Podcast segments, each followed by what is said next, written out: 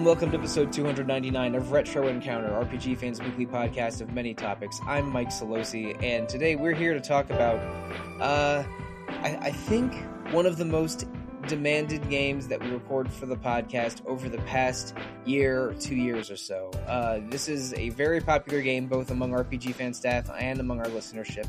It is Shin Megami Tensei 3 Nocturne. Not the first Shin Megami Tensei game we've uh, talked about on the podcast, but maybe one of the most important and high profile ones. But who's here to talk about Nocturne with me? Two others, starting with Wes Iliff. Hi there. And Zach Wilkerson. Hello.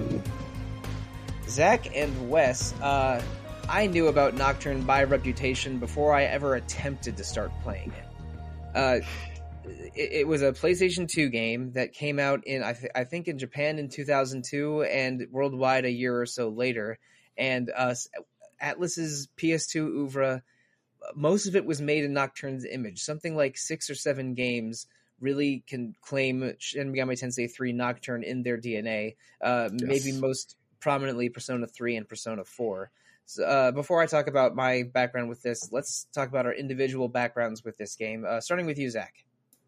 So I am a complete SMT noob. um, I have wanted to play an SMT game for I don't know a long time.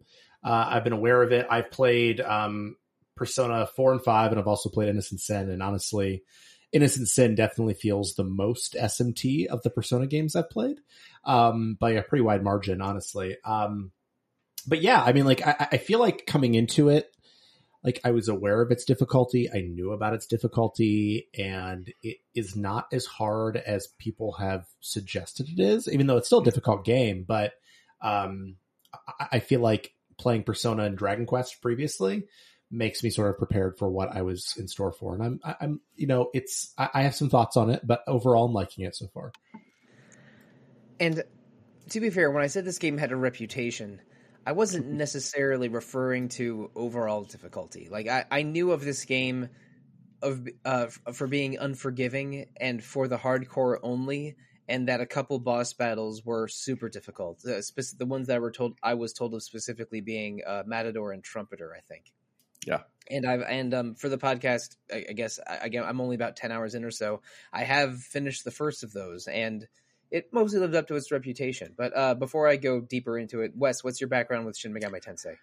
Uh, I'm about as much of a of a core fan as exists in in America without you know importers or what have you.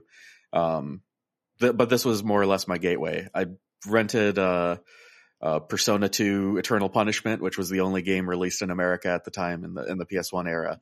Um, that was like my the, first exposure. Well, the, the, the, first Persona came out in America as well. Yes. Um, uh, by that I mean it, we didn't get Innocent Sin, so we got part two of the the Persona 2 duology. Um, Persona 1 came out as Revelations Persona and changed uh, a whole lot. Um, and and you know removed entire storylines, but uh, Nocturne was really the one that uh, I fired up and you know it all clicked with me and it, and it made me a proper fan of the series.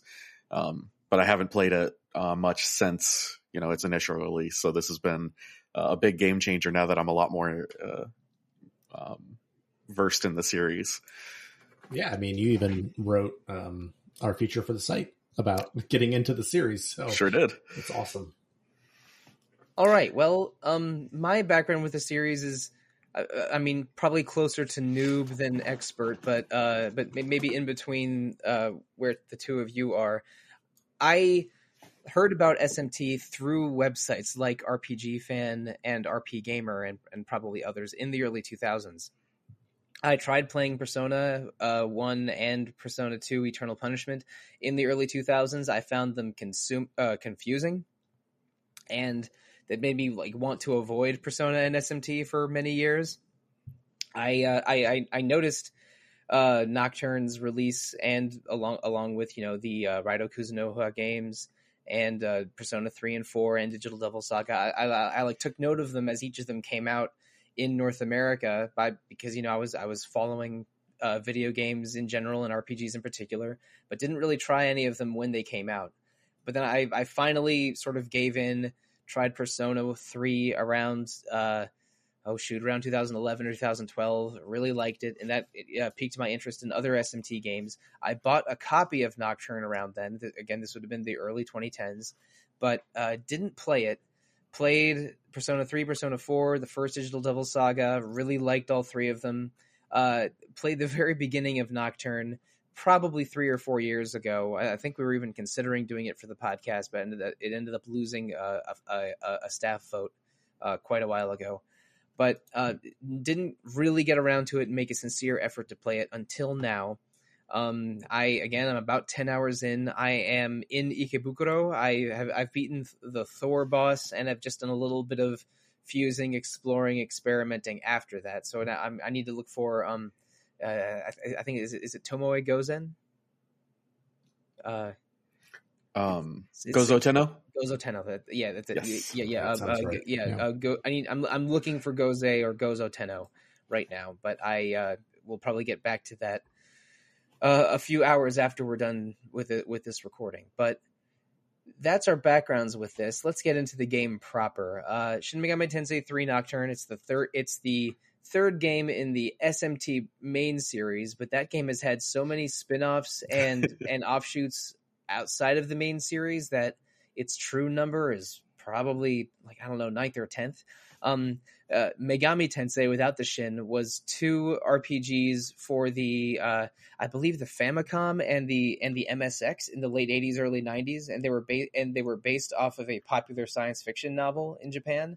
And then and, and they weren't even made by Atlus. They were they were sort of uh, uh I think they were published by Namco. But then, uh, at but then the first Atlus published games uh, game in the series was called Shin Megami Tensei, and between Shin Megami Tensei One and Nocturne, there were multiple offshoot games, including Nine, which is a confusing numbering system, yeah. and uh, and If, which is set, which is about high schoolers set in a school, and is sometimes called Persona Zero uh, as a result. Um, if came out for the Super Famicom, mm. and the first three Persona games all uh, dropped on the PlayStation One before uh, Shin Megami Tensei 3 Nocturne. And um, the, the version that all of us are playing is I uh, we, uh, are all of us playing the remaster or Wes, yeah. did you go back to PS2? Yeah, I, I picked up the remaster uh, to catch up a little bit quicker. I am also playing the remaster. As am I. Um, most even though I have it on PS2, mostly because I if there was a modern modern amenity that could help me in this, it uh, that could help me play a game, it, it's this game because again, I, I, I know of its reputation for being unforgiving. But uh, where was I? Uh, we're playing the remaster, which means that we're we are technically playing the director's cut Maniacs version because uh, the director's uh, uh, the original game uh, came out in Japan, but then it had a, a, director's cut, and the director's cut was the one released worldwide. So, like a lot of people maybe imported the original. So if you're playing with a guide, it will even tell you which parts are exclusive to the Maniacs version or not. When I was when I was looking up some uh, demon evolution details, it was there was there was always a footnote here or there about uh, things added to the Maniacs version. But uh, if you're playing a North American copy of Shin Megami Tensei 3 in English, it is Maniacs. So most of the Mega of the Shin Megami Tensei games are set basically in a post-apocalyptic Japan where the world is rapidly populated by demons after the apocalyptic event, and the main character uh, is has some dominion over demons, some special powers that they use to survive and navigate the new post-apocalyptic world. And uh, Nocturne is not an exception. Uh, you start out just exploring a a somewhat uh, you know a somewhat simplified version of Tokyo you have two friends named uh, Chiaki and Nitta, and you're invited to visit your favorite teacher in the hospital, a teacher who has a weirdly close relationship to one of her students. and uh, when you visit the hospital, there's a couple other people there, including a mysterious cult leader and a uh, and a magazine reporter. And while you're at the hospital, something crazy happens. The rest of the world is plunged into apocalypse, and when you exit the hospital, the only humans that are around are the other four people that were in the hospital with you. So, uh, Zach, you're again uh, close to being a, a, nocturne noob like I am. What was your first impression going, uh, like after the first opening scenes of this game?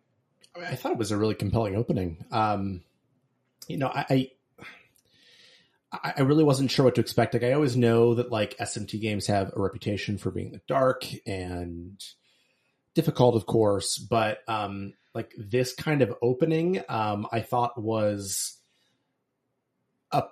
maybe the most compelling way you can open a video game. Like the world literally ends in your first like hour of playing, um, and like it ends around you in a hospital.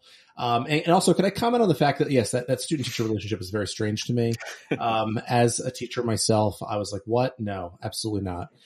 right. Japanese yeah. fiction likes yeah. to play around with this a little bit more than maybe I prefer. Uh, Trails yeah, of Cold Steel being the worst offender, but um, oh, oh boy, yeah. I don't, I don't know. If this, I don't know if this is Trails of Cold Steel three or uh, Fire Fire Emblem Three Houses level of student teacher shenanigans. But a, as a teacher, you wouldn't invite an individual student to visit you in the hospital. Am I right? Yeah. That is certainly correct.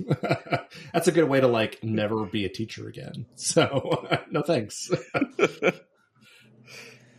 yeah, I, mean, I guess I'm trying to think of other teachers in Persona games right now. There's the whole Snow Queen mon- nonsense in Persona One, and then there's stuff uh, in Persona yeah. Five too. Oh yeah, yeah there, there, there's teacher there's teacher stuff in Persona Five. There sure is, but we're not here to talk about either of those. Uh, um, Wes, what are your thoughts on the opening of the game and the the sort of the the mic drop of ending the world around 45 minutes in?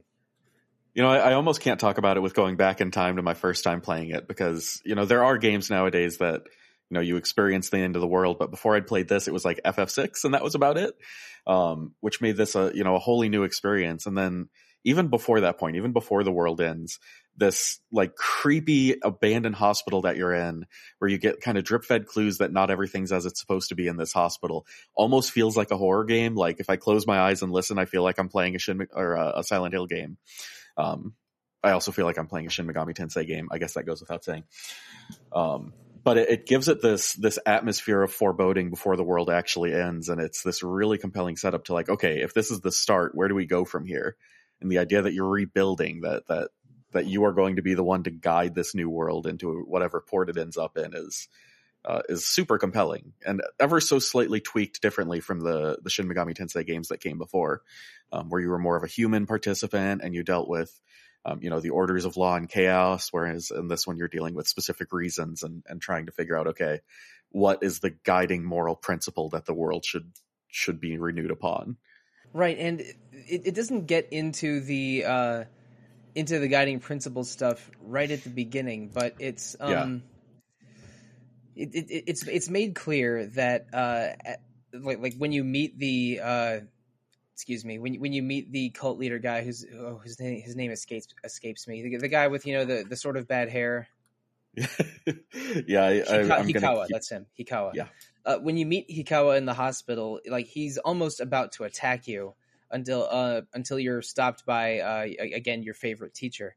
And it, it, it appears that uh, your teacher is a follower of Hikawa. Um, Hikawa uh, run is the you know leader of a popular doomsday cult of sorts.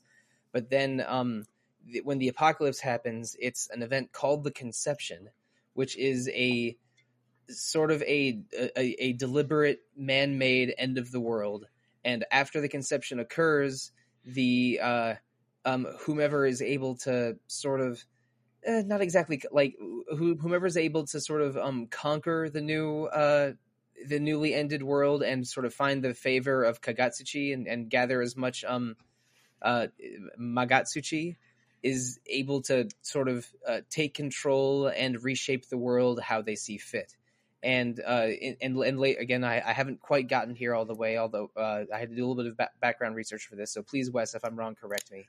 Uh, like based on the player's choices, uh, they can sort of adopt a guiding principle called a, a capital R reason, and mm-hmm. depending on the reason you develop over the course of the game, will affect the game. Uh, will affect some end game bosses and the ending itself. Exactly yeah. what happens to the world after you, the player, become the uh, become the demi fiend or like the, the, the person who will become the architect of the new world. But right now, that architect has not been officially selected, and there is uh, the, the, there is a survival of the fittest attitude of a world mostly populated by demons, most of whom take the forms of uh, of you know um, non-human non-humans from various mythologies and because again, this is uh, something like the eighth, ninth, tenth game in the in the Megami Tensei Shin Megami Tensei series. There's uh, again, I mean, like anything in a long running series, there is there's a loaded nature to everything happening here. Happening here, like uh, uh it's it's not a coincidence that Thor, the thunder god of Norse myth, is working for uh, for uh, um, Gozen Gozen Tenno, which is a sort of a uh, a, a, a sort of Buddhist coll- uh, collective um, mythological figure from uh, from I think I think sort of Japanese, Chinese, and and Indian folklore. It, it's it, it, it, it's it's weird to uh, to an outsider or someone playing their first SMT game that they would be working together, but because this is SMT, like these these are sort of characters in their own right and not just ripped semi randomly from myth. Uh, yes. Like, like, what is what was your attitude or feeling of seeing all of these mythological deities interacting? Like, is it does it seem strange? Does it seem like because it, it, it's it's not weird to me, but it feels like I'm entering a conversation late, and I'm and I don't totally understand everything happening around me. Is that is that, that fair?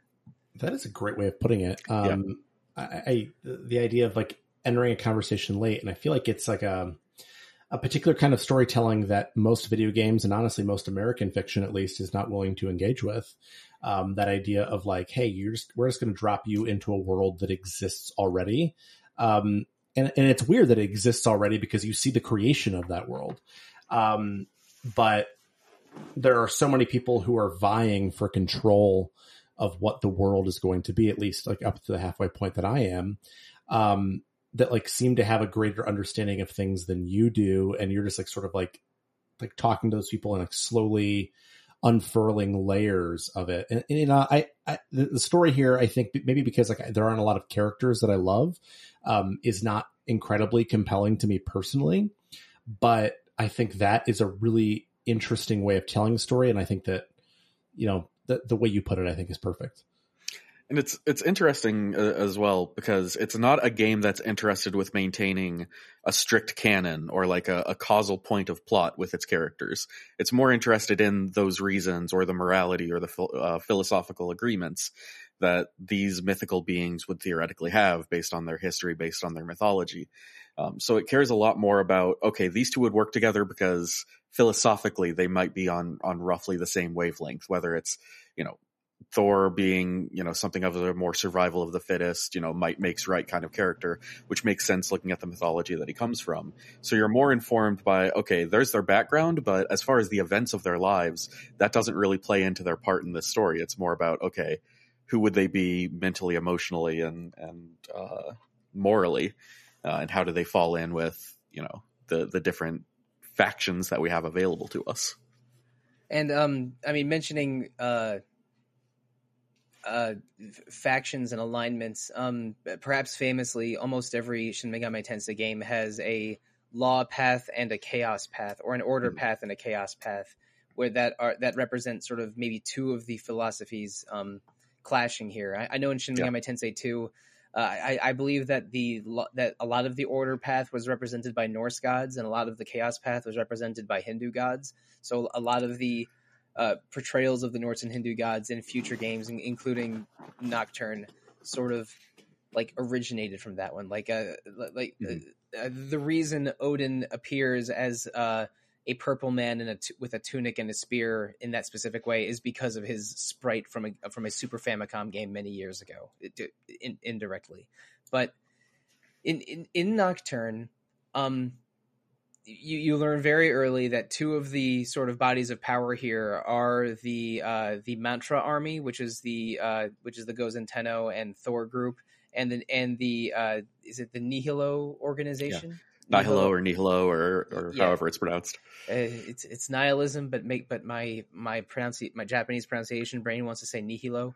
Uh, Understandable. yeah, the, the, the Nihilo is run by uh, Hikawa, the the um, the, the human cult leader that you meet, meet early on in the game. And those two organizations are are clashing because uh, Nihilo believes in a sort of a, uh, a in sort of a uh, let's say an intellectual elegance, and um, and the Mantra army believes in a might makes right. And when you are captured by the Mantra, uh, early in the game after uh, soon after visiting Ikebukuro. They make you sort of win a trial by combat to prove your innocence, which which you know you do because you're you're a hell of a badass in this game. Um, but and, and and then that's sort of where I am in the game now. I finished that trial of com- by combat. Now I'm looking for the uh, the uh, some more leadership within the Mantra army, but Zach was mentioning not being able to connect to the characters in this game. There are a few characters in this game, but I think we already mentioned most of them. Pretty much. Which is, and uh, and when you look at the other games that sort of followed Nocturne in the uh, Atlus PS2 lineage, all of them are more character driven than this one. And uh, and again, this is this is that's a bit of an extreme, like uh, uh, Digital Devil Saga, which is you know a game that I love really really centers on these uh, on the six main characters that, yes. that are introduced at the beginning and um and there's a lot of character growth and uh and and character journeys to go on on those main six and the persona games are so character driven that like a, a, a lot of the gameplay is is sort of choosing which characters to interact with and and which character paths you develop the most with its whole uh, system of 20 or more social links and uh, and and uh, character numbers in the dozens. And and uh, the Persona games are extremely character driven, even the ones before Nocturne, mm-hmm. w- which are sort of highlights of that series. But we're going to play round one of a game called uh, this called Nocturne reminds me of, and uh, Nocturne reminds me of, and again, I know both of you have played these, so I, I, I please tell me if I'm crazy or not. This reminds me of a RPG for the NES because it's not yes. character driven or even plot driven the way that uh, say a Final Fantasy game from four onward is, or a Dragon Quest game from seven or so onward is.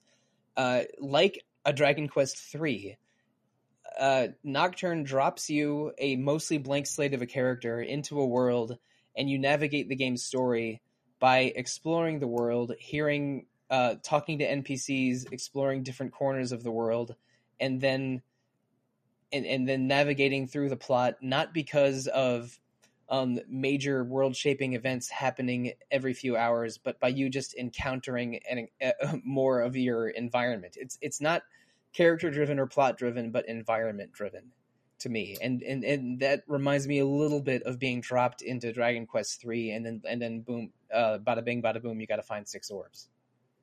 I think that's fair. Um, and I think that like one of the other things that strikes me about this game, one of the things that I think sometimes for me personally makes it difficult to like play for long periods of time is like that sense of danger. Um, like I know every time I walk into a fight that like someone could like use an instant death death spell on me and like my main character is going to drop and like I'm just dead.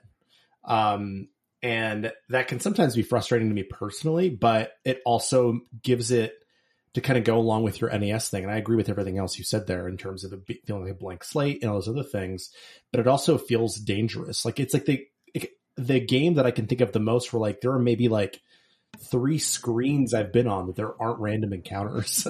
um, and like, the, like, it's just like a constant sense of something is always there. And it reminds me of the way that I felt when I was playing, like, I don't know, Dragon Warrior 2 is the one that really makes me think of on that front. Like, I could just, like, die at any moment. Like, I'm gonna get wiped out, whatever.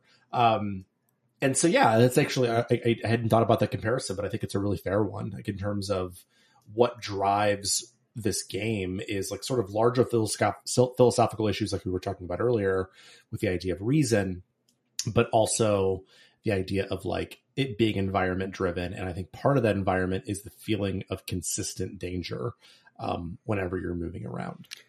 And I think that's part of what makes Shin Megami Tensei such an enduring, unique series because it does definitely have those edges of, you know, NES style you are exploring and the things that you find while exploring are what are driving, you know, plot and activity forward, not necessarily actual events happening.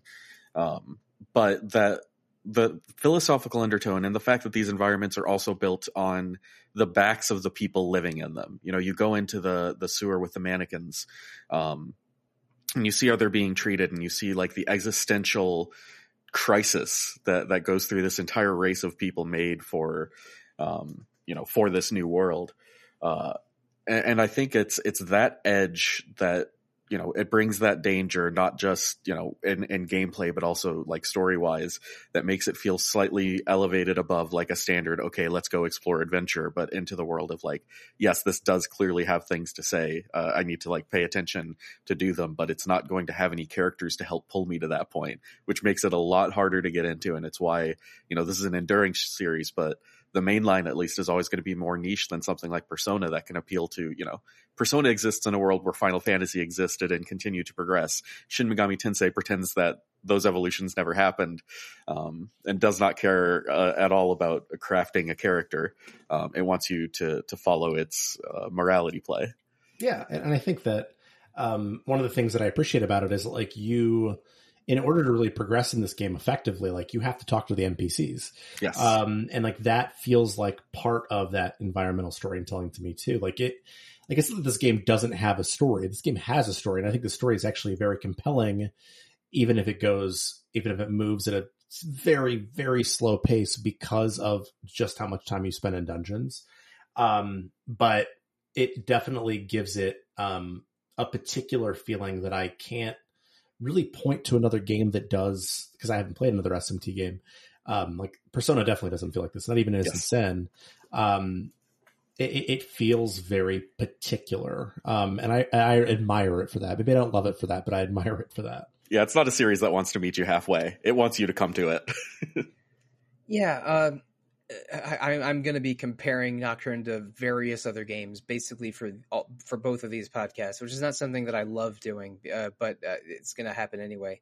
Um, uh, like Nocturne almost feels like it's about loneliness to me because you you are yes. you are alone in this uh, in this harsh new reality. Uh, maybe especially if you uh, know Tokyo well, that the surroundings might seem familiar to you in part, but they but they've been ripped asunder and uh, and there, there aren't there isn't any there aren't any humans left to to even like feel a closeness to. Well, well, Persona games are about the human experience and about social interaction to a degree because again they're all they're all you know at least connected to a high school experience because that's the closest thing to a universal social experience that that uh, that most people have is is you know is attending school with your peers and it's and like persona is about is a game about making connections with your peers well this is a game about being alone in a in an unforgiving world and surviving. And and uh but and there are other humans. I think we've mentioned all of them. But yeah. your dri- your driving philosophy is more important than any human character in this game which is different. And uh but but again again the game's largely populated by demons but they still uh, it's it's unclear exactly what kind of time skip occurs at the conception because they there is definitely some time passing in between the event of the apocalypse and you waking up in the hospital basement because these uh these civilizations of uh of of, of demons don't spring up overnight. Like, uh, like I, I, don't, I don't think Nyx and Loki started hanging out that bar 24 hours after the after the world ends. It's, it's, it's not really. Uh, is it? Did they ever tell you how much time passed when you when you awaken? I don't recall it. I, I, I, am a little over halfway, and they haven't said boo about that. If I recall correctly, the space is kind of intentionally left blank uh, and almost like metaphysical in that you know these demons ex- clearly existed before um, the conception, and like there's some carryover, some bleed between what they were before the conception and how they live now. Um, yeah, that they, almost has to be implied. Yeah, there was an extra dimensional space, and uh, they existed in human belief systems and mythologies because of a you know because of a spiritual connection to that space but weren't were never made manifest into the human world until now. So it, it, like some time passed but it's not clear exactly how much or maybe no time passed but but time did pass. It's it's it, it's we're, we're we're getting into some uh, in, into some nonsense physics trying to figure out that time skip but it, there is some time passing sort of. And over the course of that like because demons needed some kind of human presence just for just for slave labor and and maybe other tasks they created artificial humans called mannequins which are you know human enough for you to believe they maybe were once human but different enough to make you like feel extremely bad for their uh like uh, for their existence which it seems some of them wish for death. It's uh it, it, it's depressing finding that mannequin colony in the sewer and uh, uh, and and and learning of their plight. And then when you go to the uh, to to the mantra base not long after, like seeing mannequins around, clearly living a life of abuse and hard labor makes it makes you realize, oh, okay, maybe maybe it's good that I awoke as a human with superpowers and not and not just as a as a level one uh, as a level one nobody. But uh, you aren't exactly a level one nobody because you you meet a mysterious boy and mysterious woman and a mysterious old man that might be the same as the woman. I'm not totally sure on all of that.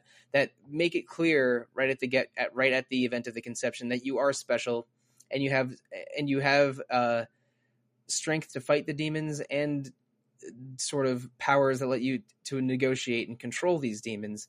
Which gets to round two of the this game reminds me of. Uh, uh, uh, excuse me, th- this game reminds me of game, and that is Pokemon. Not for not for obvious reasons of you know recruiting and uh, and and and putting forth a starting lineup, but uh, 99% of the enemies in this game are things that you can recruit and add to your team eventually. Just like how in a Pokemon game, your entire party is Pokemon and 100% of your enemies are Pokemon. The same tr- is true of Nocturne, with the exception of you yourself, because I don't think you fight yourself at any point, and maybe some special boss fights that don't eventually become recruitable demons. But largely, everything you see and fight in this game is something that can become part of your party not terribly long after fighting them. And that I don't, I don't know. That that creates a sort of a a oneness, a, a a continuity that I think is really fun, and getting to know the demons of this world and recruiting them and fusing with them and playing around with the whole demon negotiation system and, and having your party like you can fuse your entire party into one demon and then recruit it yourself back up to a full party of eight and then fuse them to make them stronger again with uh without a huge time investment. Like like it's um the grind of this game is navigating dungeons that can be kind of long and challenging but also building your team of and and like constantly evolving your team of demons through sometimes a pokemon like evolution and sometimes through a more persona like uh, fusion system that makes it uh, it, it, it's it's a fun uh, it's a fun level of RPG tinkering, and I always enjoy some level of RPG tinkering. So, uh, what, what, kind of adventures have you guys had uh, with with demon negotiation, recruitment, and fusion? Well, I'm, glad you brought up evolution because uh, this is an interesting one in that it's the first mainline. Certain certainly there might have been one or two spinoffs, but the first mainline Shin Megami Tensei where demons can evolve, and I feel like that you know in, in reviews at the time when this was released really drove home the Pokemon comparison to people. Um, you get a little bit more attached, and then you still help, but you still have to fuse them to to pass the more daunting challenges sitting in front of you.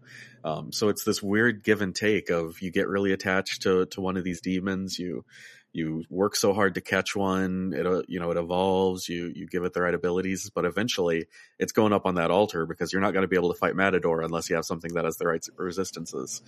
Um, so it really did bring bring elements that people were familiar with in america and pokemon to you know the more traditional shin megami tensei that was nigh unheard of um, in the west. And also they, they don't really give you a pokemon like tutorial on how no. all of it works at the beginning. Uh, m- most of it has to be discovered for yourself, or if you're like me, and I, I hope you don't mind me saying, probably like both of you, there are large numbers of there's a large amount of internet resources that you can indulge in to to, to look up the you know the, the finer points of demon recruitment and uh, and evolution. But um, but the game does give you some teaching moments to help with this. Like you recruit a pixie very very early in the game at I think level four or five, and then pixie can evolve into high pixie at I think level 10. So you get a low level demon and see it evolve very very soon. And that you know will at least tell the player hey you, uh, demons can level up and evolve and you want to evolve demons if you can which led to me you know uh, consulting a list seeing that inugami evolves into makami so with the moment i got an inugami i decided you know what homeboy you are staying with me until you evolve.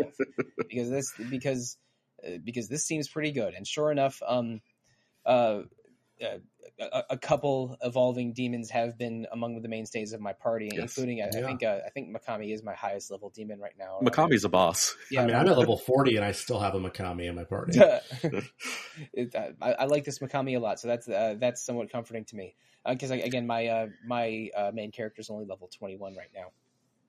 You but, know what's but again, this game does not do a lot to explain things to you, but it gives you tools to learn how everything works.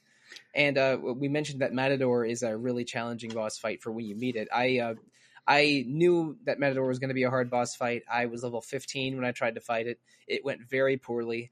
But then I noticed that uh, the my um, demon that did the best in battle by far was my Nozuchi, which was level, uh, which I think was also level 15, and uh, but it had drain wind, so it, it, it lasted against Matador's wind attacks, or I should say force attacks, very very well. So that uh, got me to look up what some of the future demons I could um, I could fuse were. I saw that there were two really good ones at level 17, 18 that had wind resistance. So I, I grinded up to level 18, fused the necessary demons, challenged Matador again, and uh, and and won on my second attempt.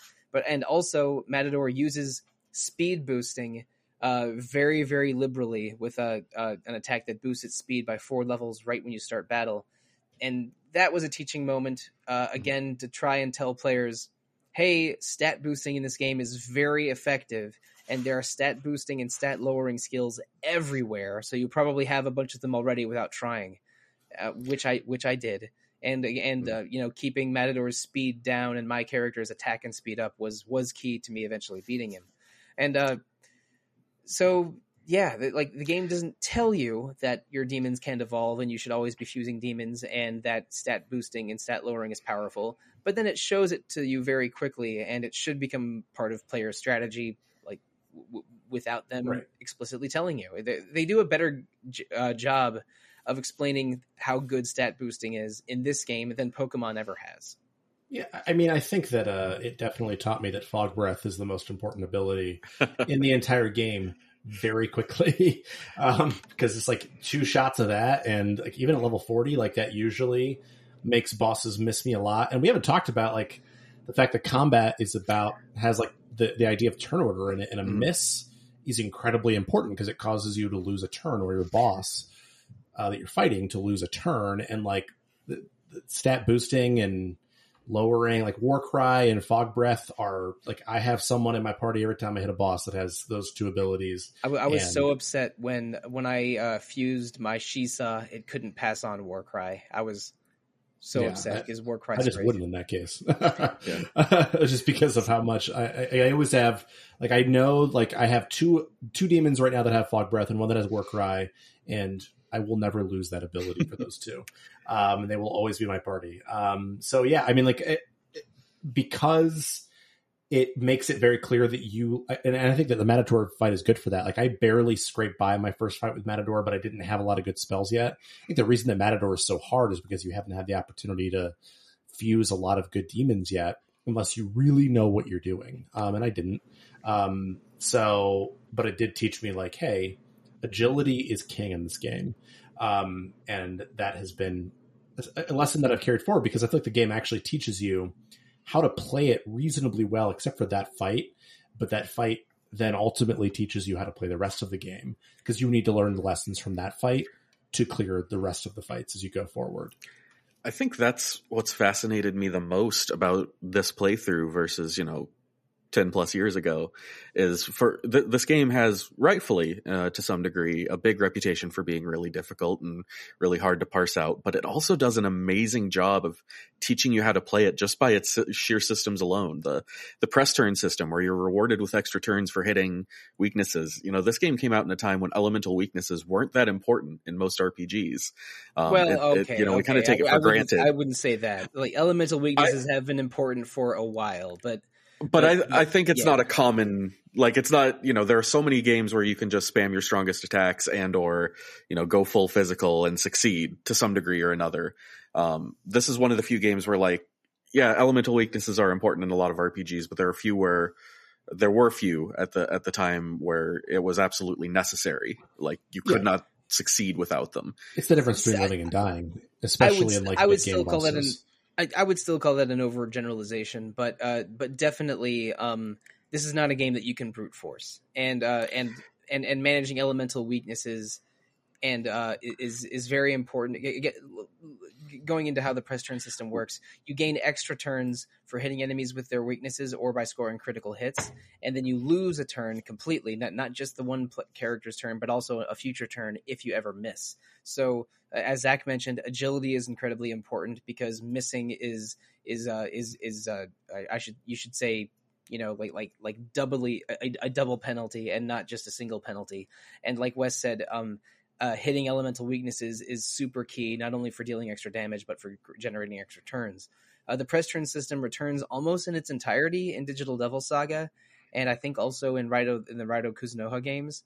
While in Persona, it's replaced by a system that uh, does grant extra turns from the critical hits and weakness hitting, but in the, instead of having the unforgiving turn skipping, it just gives you a uh, um, an all out attack if you're able to to knock down the entire enemy field with uh, uh, with with elemental weaknesses, which is a little bit less punishing but still quite rewarding uh, um, evolution of the press turn system. But this version is very unforgiving, and uh, and I I should mention that I hit a bit of a wall in this game. Uh, not at the Matador boss fight, but considerably earlier when I think I was looking for the 1000 yen bill.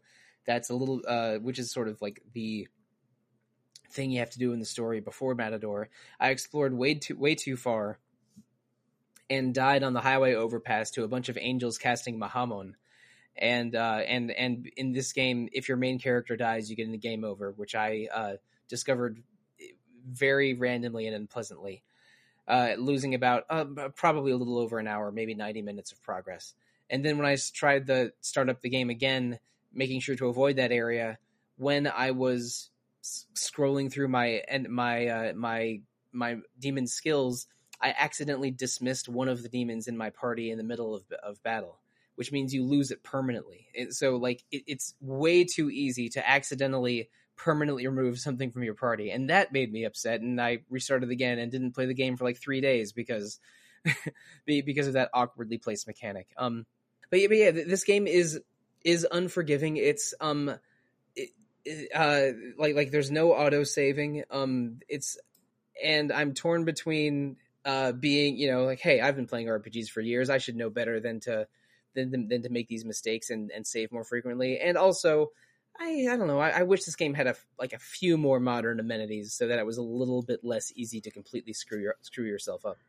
I I know this is a bit a bit rewinding, but I, I kind of want to go back because you know, aside from whether or not elemental weaknesses you know were a big thing before this, the the one thing that I, I think is interesting about this combat system and and how it teaches you to play is that um, it's it's not just rewarding you with you know uh, additional damage, and it's not just rewarding you with those extra turns. It's giving you UI elements that that really drive home the fact that like when you hit a weakness, you know it, not just by larger numbers, but it'll straight up tell you it'll give you that extra turn.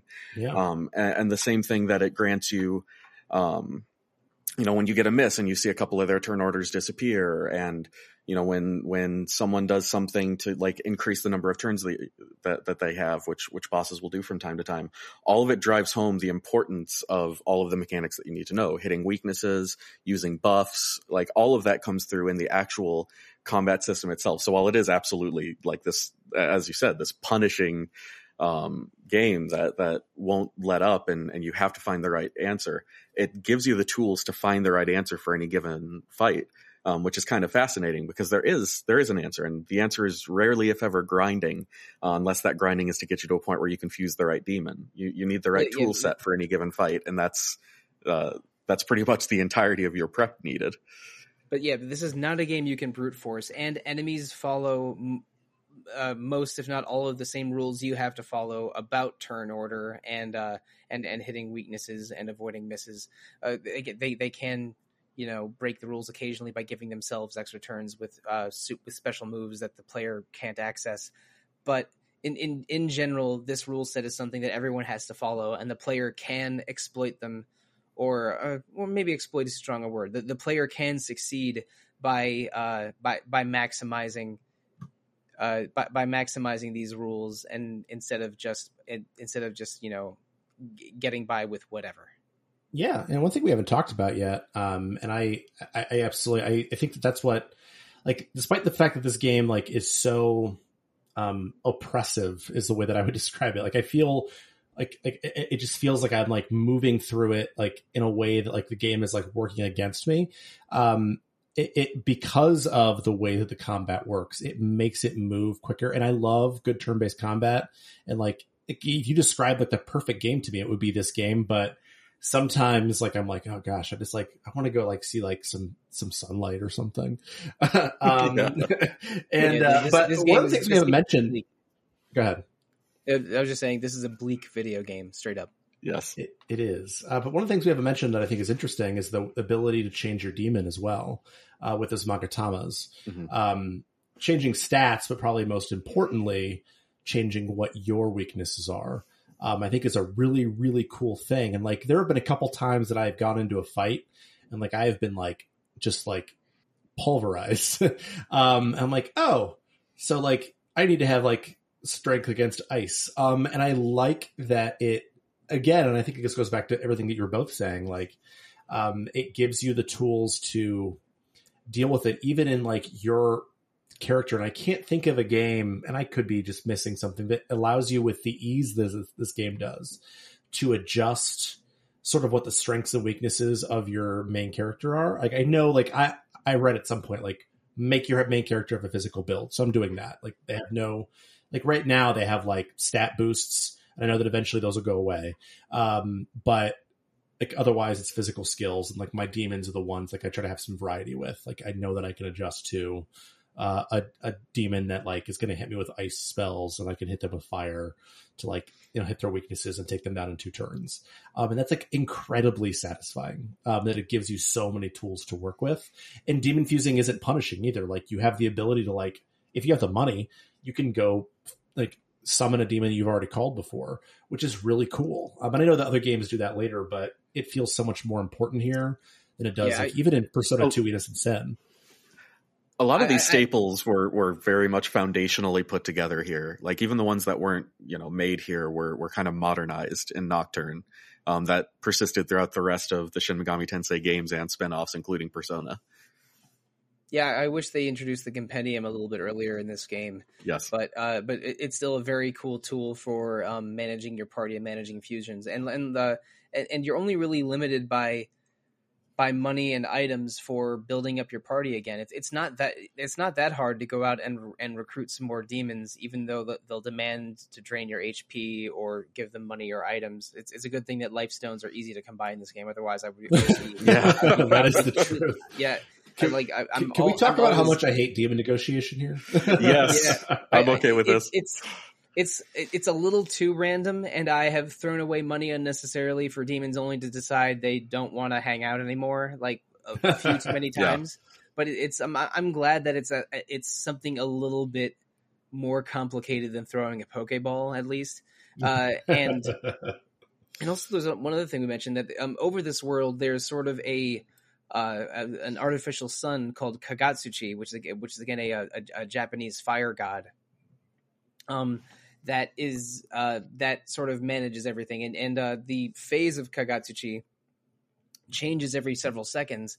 And if Kagutsuchi is at a you know a full gibbous, then uh, demons uh, behave more wildly, and the encounter rate is higher. And if it's a and if the Kagutsuchi is in a is in a, uh, a, a full you know new moon or eclipse state, then the encounter rate's way down. And some demons will can only be recruited if if it's uh if it's if the Kagutsuchi is near full. Some can only be recruited if it's almost new.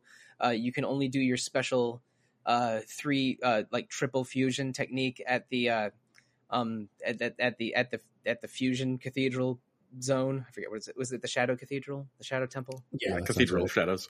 That's what it is. Yeah, you can only do your triple fusion at the Cathedral of Shadows if it's a full Kagutsuchi.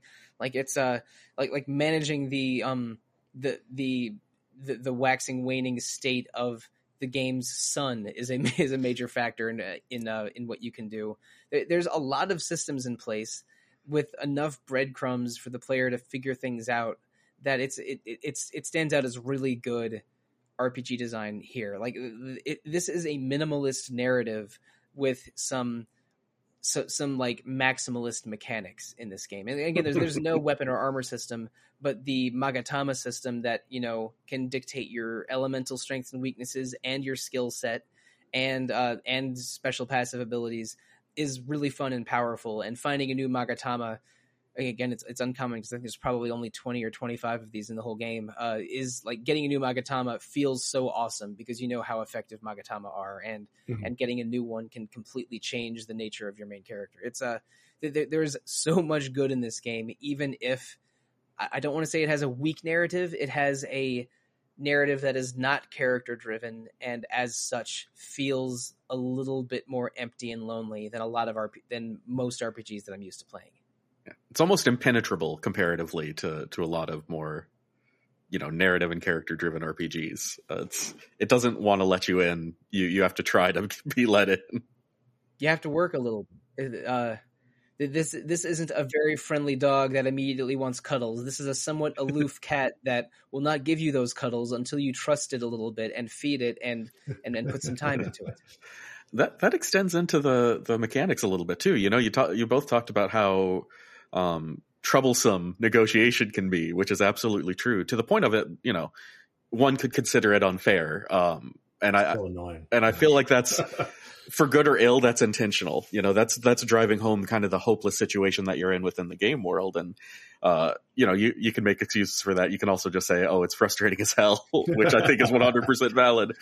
Um, but it feels, you know, very deliberately frustrating as hell. Very intentionally wanting to to give you that frustration yeah, there are roadblocks and specific points of this game where the designers are forcing players like like like here you need to grind a little bit more here you need to have this kind of party to proceed here uh, you're going to have to make a hard choice that will maybe shape the end game this is a game that has you know it, it, it has consequences it's not super difficult but it's unforgiving and makes the player learn which is a very powerful feeling when you do succeed.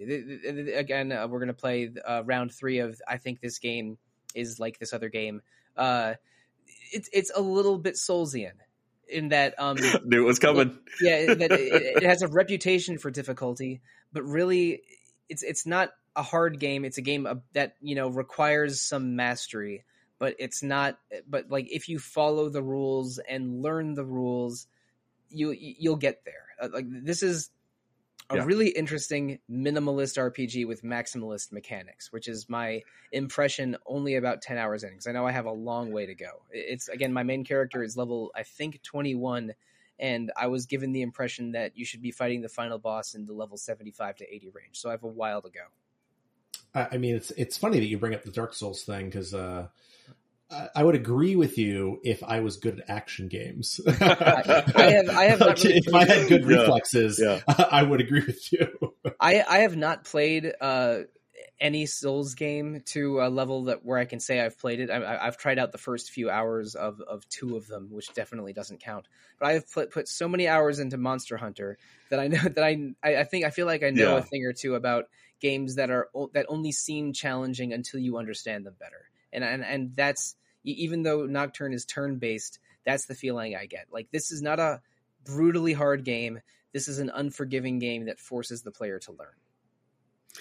I think the difference between something like this, or something like Dark Souls, or something like Monster Hunter, and other games uh, that that you could consider difficult, but in a more frustrating way, is just the fact that it's deliberate. It's anytime you run into a roadblock in Nocturne here, you feel like they put that roadblock there on purpose. It's never like, oh, they clearly didn't think this through hard enough and the balance here is off. It's, oh, this is a challenge that I need to overcome, but there is a solution to it. And I think that's why people like Souls games to a degree, like where, why they like the challenge of Souls games or almost any challenging game is they want there to be some element of fairness of, of you know, the, devi- the, the, the, the designers thinking it through. Um, putting it there intentionally. I, I mean, I, I, totally agree with that, but I still think they made a balance miscalculation with Matador. yeah, yeah, that's yeah. Like he feels just a little too hard for where he's placed in the game, and uh, and Matador yes. wasn't in, wasn't in the original uh, Nocturne. He was only added for the uh, director's cut Maniacs version. Um, which so it feels I, even more so out of place. Yeah, exactly. Which, which maybe I mentioned that in the in uh, earlier. I'm not. I don't remember if I did or, or if we discussed it um, before recording. But uh, that that whole um, uh, like a candelabrum or is it, is it uh, uh, or menorah side quest? Menorahs now. Yeah, the menorahs now. Right. Okay. The uh, that whole side quest of uh of, of fighting these um these skeletal riders for their menorahs and getting further in the labyrinth of Amala it was added for uh, to the director's cut of the game, which is part of why those bosses maybe feel a little too difficult for where you can encounter them earliest. Although I think the only really mandatory one is Matador. I think. Yes. Right. Yeah. Yeah. I mean, if you want to get the true ending, you have to go through and yeah, yeah kill like all of them, and then also or the true demon ending or whatever you call it. I don't know. I, I haven't gotten there yet, so I, don't know if I'm going to do it. It's, it's the closest thing to a good ending uh, that a Shin Megami Tensei game comes with. Um, right. I, I know I, most Shin Megami Tensei games have a a law ending, a chaos ending, and then some kind of neutral ending. Yeah. Nocturne has uh, has three endings based on alignment, then a neutral ending, which is good-ish, then a true demon ending, which is uh, basically walking uh, down the neutral ending path, but also completing this uh, this optional challenge. And then maybe there's also a sixth one that I'm not remembering. There's there's I, a I, bad end up in there too. Oh, oh, okay, there's a bad one. Essentially. Um, I, I again, I didn't do full full research. I just noticed that there were multiple ones, and uh, most of those are based on those reasons or philosophies that you have to that you adopt as you play the game. But we are not close to talking about any of those yet. We uh we are, are still barely exploring post-apocalyptic Tokyo that is somehow folded in, into itself. So the entire world is Tokyo, uh, you know, a part of the apocalypse that we glossed over a little bit. Uh, and there's um and even though this is not a game with a lot of named characters or human characters, there are some that we still haven't met. I don't really know what happened to our teacher after all of this. I assume she's with Hikawa, but I uh, I have not um in, I have not uh gone through that very conspicuous Nihilo building yet. Um, uh, I don't know for sure yet either, and I'm well past that. So right, yeah. I, I know it's coming, but I have not reached there. You'll be getting hints, but yeah, it'll be a bit. Yeah, this is again. This is like playing a Dragon Quest game on the NES. You have really got to talk to everybody to find the one or two rumors that are key to finding the next thing. Um, it, it took me a little too long because I was stubbornly trying to avoid using a guide to figure out there was a back entrance to the room where, where Loki had a uh, had a oh yeah had a thousand yen bill. oh, I have to go to a hidden back room. Great. I fa- I found it, and then like took me a long time to figure out how to get him to walk away. Yeah, you have to hit the right trigger for yep. for it to be. Yeah, you have opaque to... event triggers as NES yeah. hell. You have yes. to hit the exact event flag. I think um probably by talking to some mannequins before getting there. Maybe. Yep. Uh, I believe that's the one. Right uh, one specific mannequin in the bottom level of. Sorry, this is too too fresh for me. yeah, yeah. This is the mannequins remind me of a much sadder version of like Morlocks from the old uh, from X Men comics. It's like. so, like like it, it, there is so much that's dark and depressing about this game that's but also so fascinating and empowering about the mechanics of this game that it's a very deliberate grind with a very you know uh, they are not trying to tell you a story that that that goes plot point by plot point. They're trying to have you like master like master these video game mechanics and and play the game instead of just hear the story. It's hmm. I, I, again if if I was just I, I, I think this is a game that I, I don't watch a lot of let's plays, but this is a game that I would hate watching a let's play of because when I'm watching someone play a video game, the rewards are uh, are, are are story moments or um or like really really uh, like flashy set pieces, and this game doesn't really have either of those things. no. So it's a, it's a different vibe of RPG, but it's a popular one because you know the SMT fans are out there, and RPG fan has been mockingly called SMT fan before because, uh, especially during the 2000s, um, RPG fan looked extremely favorably upon uh, SMT and Persona games and those ilk when, uh, when, as they were coming out and we were reviewing them. Although the three of us all joined RPG fan after uh, after 2010. I think Kiseki fan is a more accurate accusation. Yeah, you know, in the 20 yeah. in the 2010s, I, I, would say it's SMT fan in the 2000s and Kiseki fan in the 2010s. I I, yep. I, I think that is extremely fair. Uh, in in in the in the 2020s, let's make this DQXI fan. I that that's my. I'm, I'm here for I'm, it. I'm in. All right, I knew I assembled the right panel for this episode. Yeah, you got the right crew. so you know what's what's interesting is you know you, you, we talked about those those story points that are kind of lacking, but I'm having a lot of like outside of the game stories growing from this. Oh yeah, oh, yeah. Um, uh, and for emergent, emergent narratives from gameplay. Yes, oh, yeah. mm-hmm. and the biggest one that came for me, I I was playing this uh, downstairs. I've got a, a seven year old and a five year old running around, so I have to you know be cautious about where I play M rated games. This is less objectionable than a lot of them for like ninety percent of the time you're playing, but uh, I, I, was playing in the mannequin sewer dwelling uh, when my seven year old daughter came down. And I was like, okay, there's nothing objectionable here. I can find a save point before I quit. And she was watching. And then I went and talked to one of those mannequins. And for those, you know, listening along at home that haven't played this game yet, all of the mannequins look very human, but their eyes are a little bit distant. Mm-hmm. They're all wearing the same clothes. And every once in a while, as part of their idle animation, they just twitch like yeah. really unsettlingly. Um, just do this really odd, you know, halfway through a breath, ragged twitch. Uh, and my daughter came down and seemed perfectly fine, was interested in what I was doing. I went and talked to one of those mannequins. It zoomed in. They did the twitch, and I have never seen my daughter bolt out of the basement quicker. Just like, nope, not having any of this. Oh wow! You said we're a horror movie. Yeah, my, my seven-year-old and my five-year-old are my names for my 3DS and PS4 which, gives you a, which, which, gives you some, some which gives you some idea of my lifestyle the past. Mostly that might be the best joke you've ever told. I, I appreciate well that one deeply. All right, well, okay. If I if I am somehow comparing my uh, my more my let's say intermediate age consoles to actual children, it is definitely time to end the episode. Um, uh, listeners, thank you so much for joining us on part one of this discussion on Shin Megami Tensei Knock Three slash Nocturne. I guarantee you that we will get more into end game story discussion and uh, and and more into these characters that that I've barely met in my ten hours of playing the game in part two. But part two is not coming next week uh, listeners, if you understand the concept of integers, you probably realize that after episode 299 comes episode 300. Episode 300 is not going to be Nocturne Part 2. It is going to be a special uh, boutique episode because we do something special and weird every 50 episodes, and Retro Encounter episode 300 is no exception. I will not tell you exactly what we do in it, but I will tell you it is called Retro Encounter Battle Royale. Please look forward to it. But after that battle royale, we are going to do part two as episode 301. We have not recorded it yet for very obvious reasons.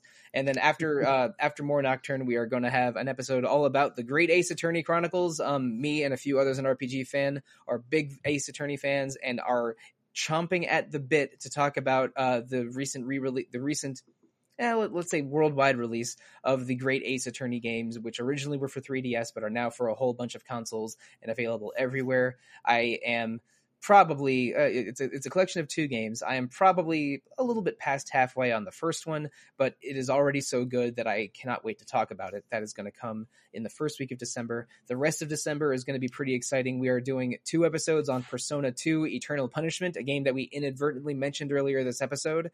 Uh, and we're also going to do another Persona episode that month that has not assembled yet, so I don't want to talk about it, but there's going to be plenty of Persona in September. I also have been writing oh. quiz questions, listeners. Oh no. Yes. So oh no. We are going to do another quiz show episode. I think it will be December. I'm sorry, I think it will be September, but if I can't write all 60 questions in time, it might get delayed. So I just hope I get to round two this time. Believe in you. I don't. so, listeners, coming up on Retro Encounter, we have episode 300, more SMT3, then Great Ace Attorney, then a whole bunch of Persona, then uh, some quiz shows, and that is all I am prepared to share at this time. But listeners, if you have something that you want to share with us, you can email retro at rpgfan.com.